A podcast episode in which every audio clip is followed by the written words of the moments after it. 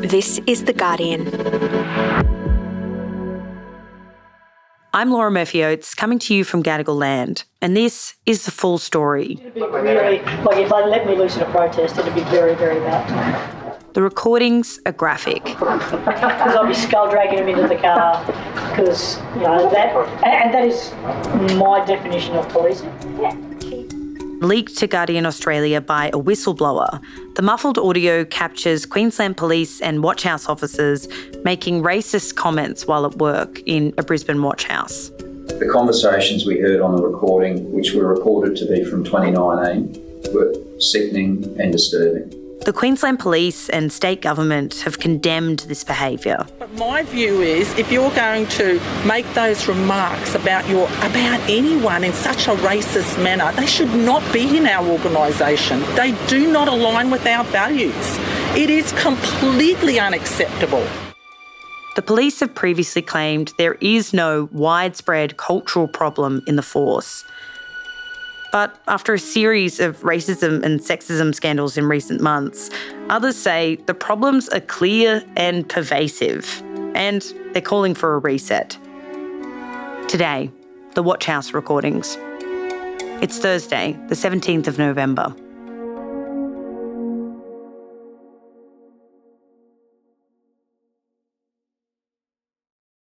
So, Ben, you've been reporting on the culture inside the Queensland Police Force for some time now. Can you tell me how this latest story came about?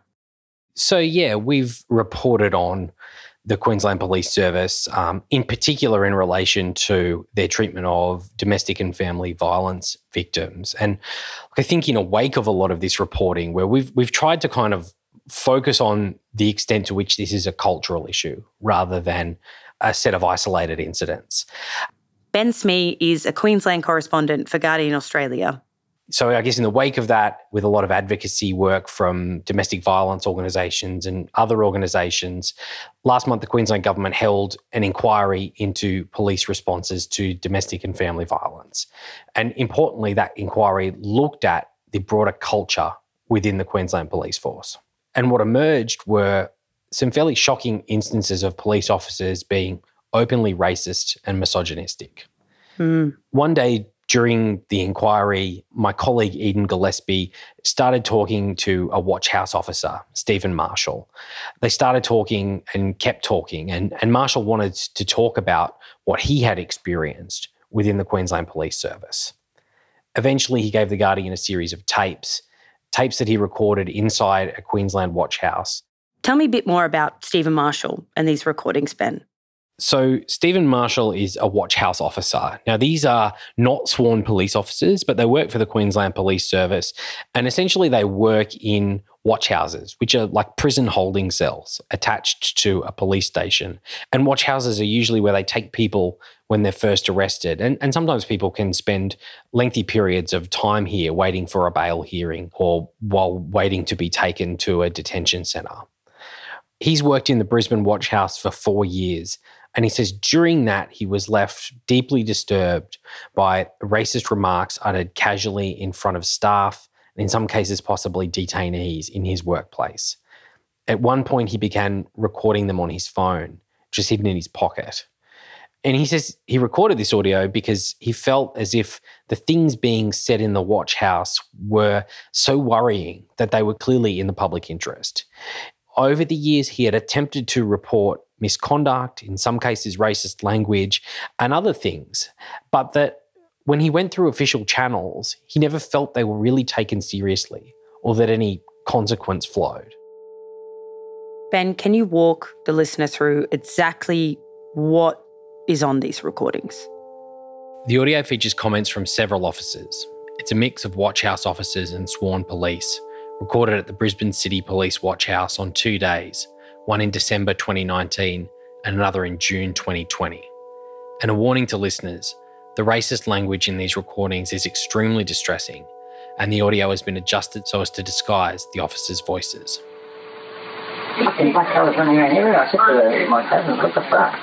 In one recording, a group of officers are chatting at the watch house charge counter about African immigrants in Europe.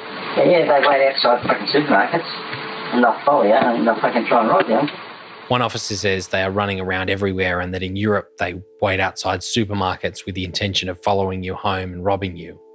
He tells the officer at the counter that the only response would be to, and I quote, I just get them, beat the fuck out of them and bury them. beat the fuck out of them, just bury them. just bury them. And mate, no one will know. He goes on to say that he hates when a minority goes to another country and starts to take over, Or go to another country and they fuck them over. Oh yeah, I got them as one. That's how. You want to convert to Islam, you want to do this. That's how they fucking going to do it. and that if Australia doesn't stand up for itself, this country will be taken over by African migrants and other minorities, which are, in his words, outbreeding Australians. We'll, we'll be fucking taken over by any. We, we can get taken over by anyone. Mate, we don't stand up for ourselves. We want taken over Indians.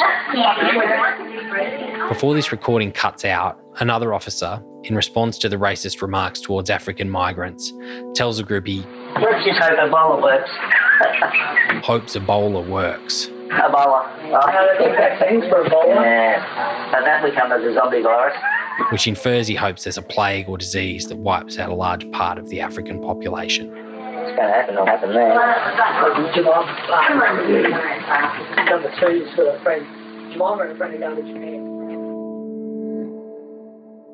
Ben, this recording is incredibly distressing. It does seem to back up allegations of racism within the Queensland Police Force we've heard in your previous reporting and testimony that came out in the inquiry earlier this year. That's just one recording. What's in the rest of them? In another recording, another Watch House officer uses a particularly grotesque racial slur, which is followed by raucous laughter from the officers in attendance. Marshall says he can be heard laughing as this recording cuts in, but says it was a shock reaction and that he didn't find the subsequent comments amusing. Later in the same recording, Marshall says he's standing with another watch house officer behind a pane of glass. It's near the isolation cells which are used to hold some of the watch house's most vulnerable and high risk detainees. At this moment, Marshall says another officer brings an Indigenous woman into one of the cells. In the recording, you can hear the officer standing next to Marshall from behind the glass, calling out to his colleague. He says, won't fucking give you a blowjob here. She's not going to give you one when she gets out. Stop trying. She won't give you a blowjob here. She won't give you one when she gets out. He then turns to Marshall while laughing. He says he just can't help himself.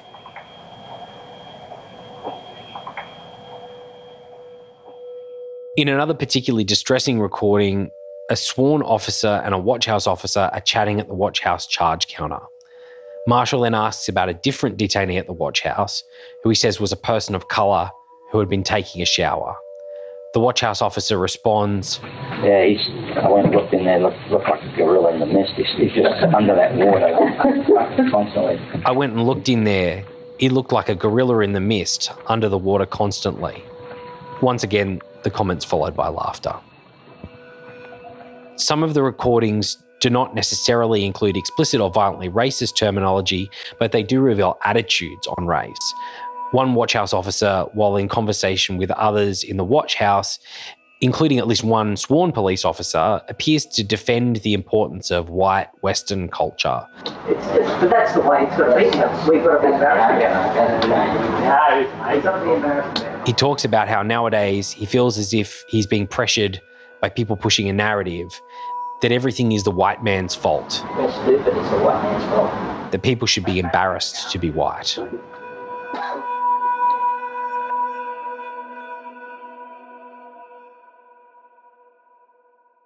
Are these comments in and of themselves evidence of poor policing? Because we, we did hear during the inquiry an argument being made by the head of the Queensland Police Union that racist jokes are not indicative of racism more broadly in the force or of poor or discriminatory policing. I think one of the things that has concerned people who have listened to this, it's not casual racism, right? This is these are very, very overt racist comments, but just how casually those things are uttered in this workplace. These aren't conversations that are had in hushed corners, and they're not things that have been discussed on kind of secret messenger groups. These are things that are said in front of people in a kind of a an almost sort of semi-public setting within the workplace. And I think that there is some concern that this is an environment where people felt that it was okay to have those sorts of conversations. Mm. But there are also recordings where officers discuss their attitudes towards policing as well. In another recording, a sworn police officer is speaking about the Black Lives Matter protests, also Extinction Rebellion protests that happened across the country in 2020. Actually, today would have been, or yesterday would have been a couple of reports about uh, Black Lives Matter. and speaking to a number of colleagues, including Marshall. And there is a clear resentment towards these kind of protests and protesters. It's really, like if they let me loose in a protest, it'd be very, very bad. Because I'd be skull dragging them into the car, because, you know, that, and that is my definition of policing. Yeah. The officer says that his kind of policing, his idea of keeping the peace, would be to skull drag protesters into a police car. Keep the peace. That's it. And if people want to protest about things, That's fucking wrong, and you can get back to where you came from. they can go back to where they came from. It does strike me that what we're hearing here in these recordings is a pretty rare, unfiltered, and first hand account of the way that some police feel about the national conversation right now that's happening around race and policing. Have you ever heard something like this, Ben? Something this firsthand?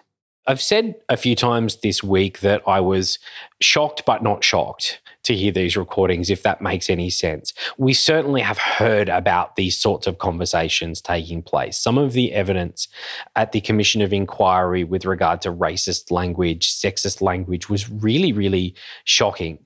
But I think to hear it firsthand, to actually hear the words coming out of these officers' mouths, it really has a kind of a, a gut check type feeling when you hear it.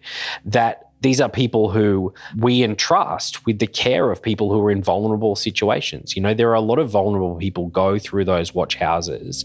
And keep in mind that in Queensland watch houses, we know that a lot of the time, people under the age of 18, juveniles who don't fit into an overcrowded youth detention system are often being held and for extended periods of time in police watchhouses. Next, the system of police investigating police.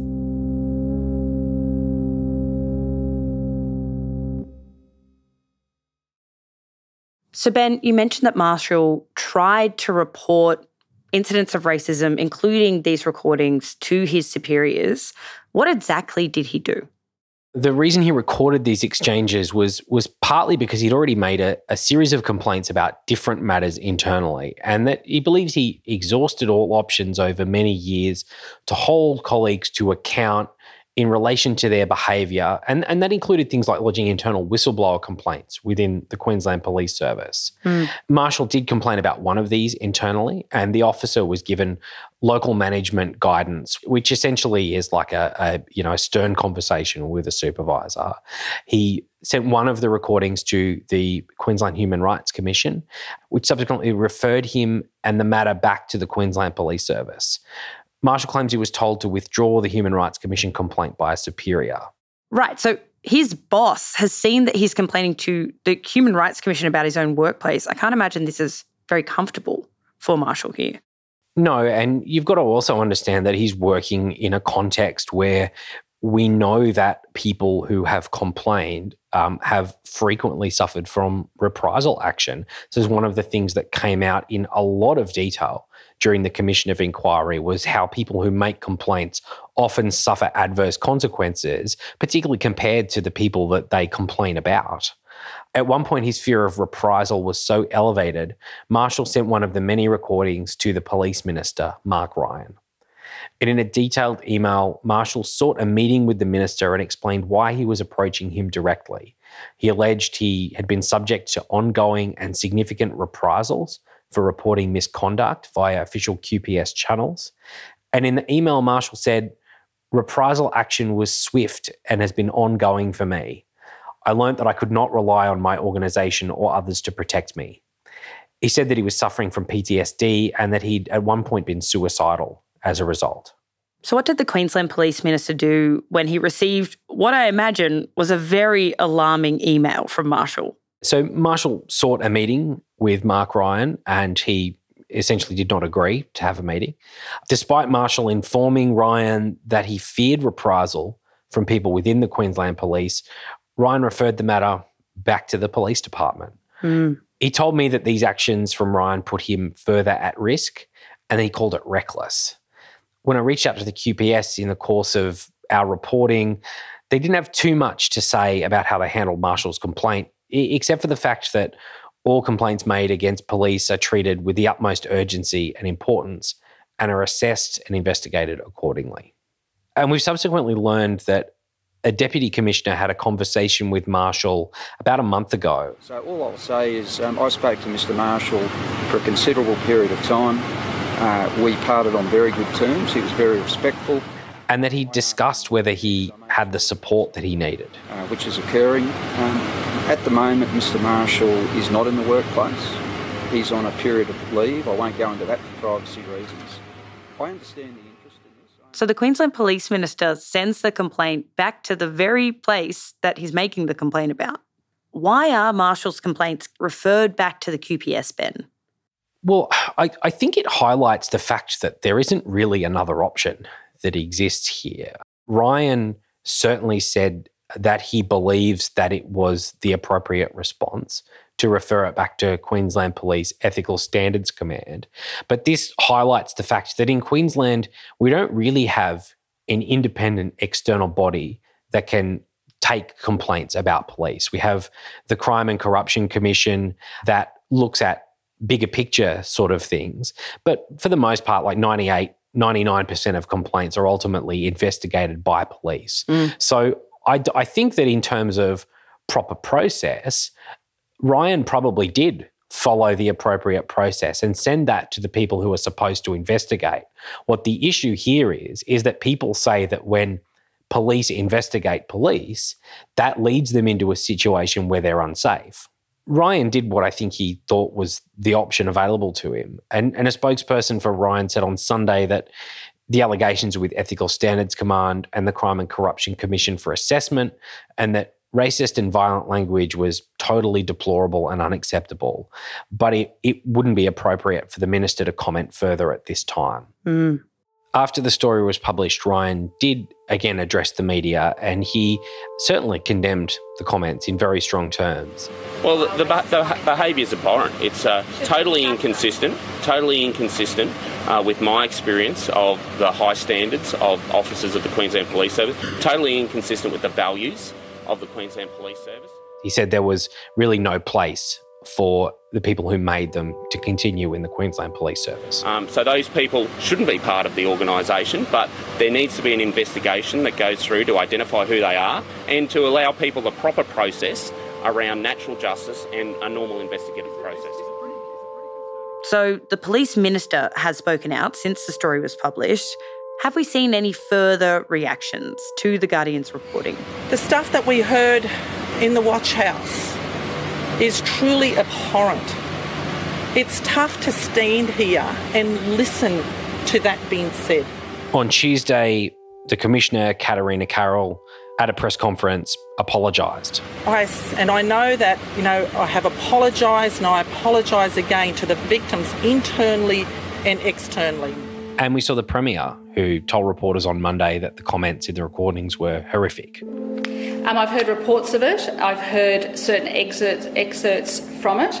Um, it is horrific, okay? And let me say very clearly that uh, there is no place for um, uh, people, for police officers, um, to to be um, uh, racist um, in their language. So, Ben, the inquiry into police responses to domestic violence will release a report next week. We're expecting a lot of recommendations to come out of that. I'm wondering, even without this report, are these recordings and what's surfaced in the inquiry already creating waves and creating change within the QPS? We haven't seen the report yet, but what remains is, I, I guess, a, a fundamental difference of opinion as to whether what we've heard are isolated incidents just the result of some bad eggs within the Queensland Police Service, or were there evidence of a broader cultural problem? Now, speaking prior to reading the inquiry's report on Monday, Queensland's Attorney General Shannon Fentiman told Guardian Australia there was absolutely a clear cultural issue within the Queensland Police Service. The Police Commissioner, Katarina Carroll, has publicly apologised at the inquiry uh, and acknowledged that there are areas of concern with regard to racism and misogyny. But she didn't accept that these were widespread or cultural issues. And, and that was out of a desire not to, in her words, tar all of those people with the same brush. However, since she made those comments, there are questions being asked about her future in the Queensland Police Service. Um, I don't have plans to step down. Uh, I've come to this agency with a reform agenda. I need to continue that. And to the point uh, where I have said, it's tough. You know, I was um, in the QFES for four and a half years. Four and a half years. And certainly, one of the questions that's being asked internally within the Palaszczuk government is is a commissioner and even a police minister who won't publicly themselves acknowledge the cultural element, are they the right people to then be leading the reform of this organisation? Because there's more at stake here than just the future of a police commissioner.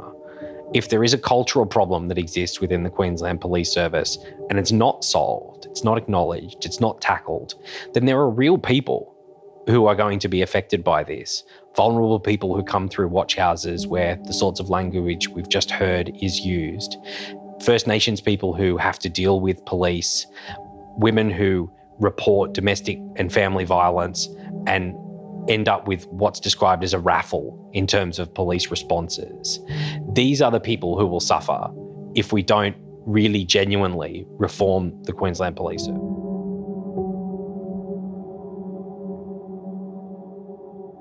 That was Queensland correspondent Ben Smee. You can read more about the Queensland Police Inquiry and the whistleblower tapes at theguardian.com.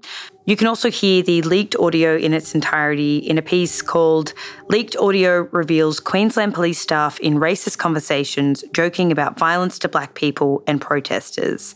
That piece was by Ben Smee and Queensland State reporter Eden Gillespie.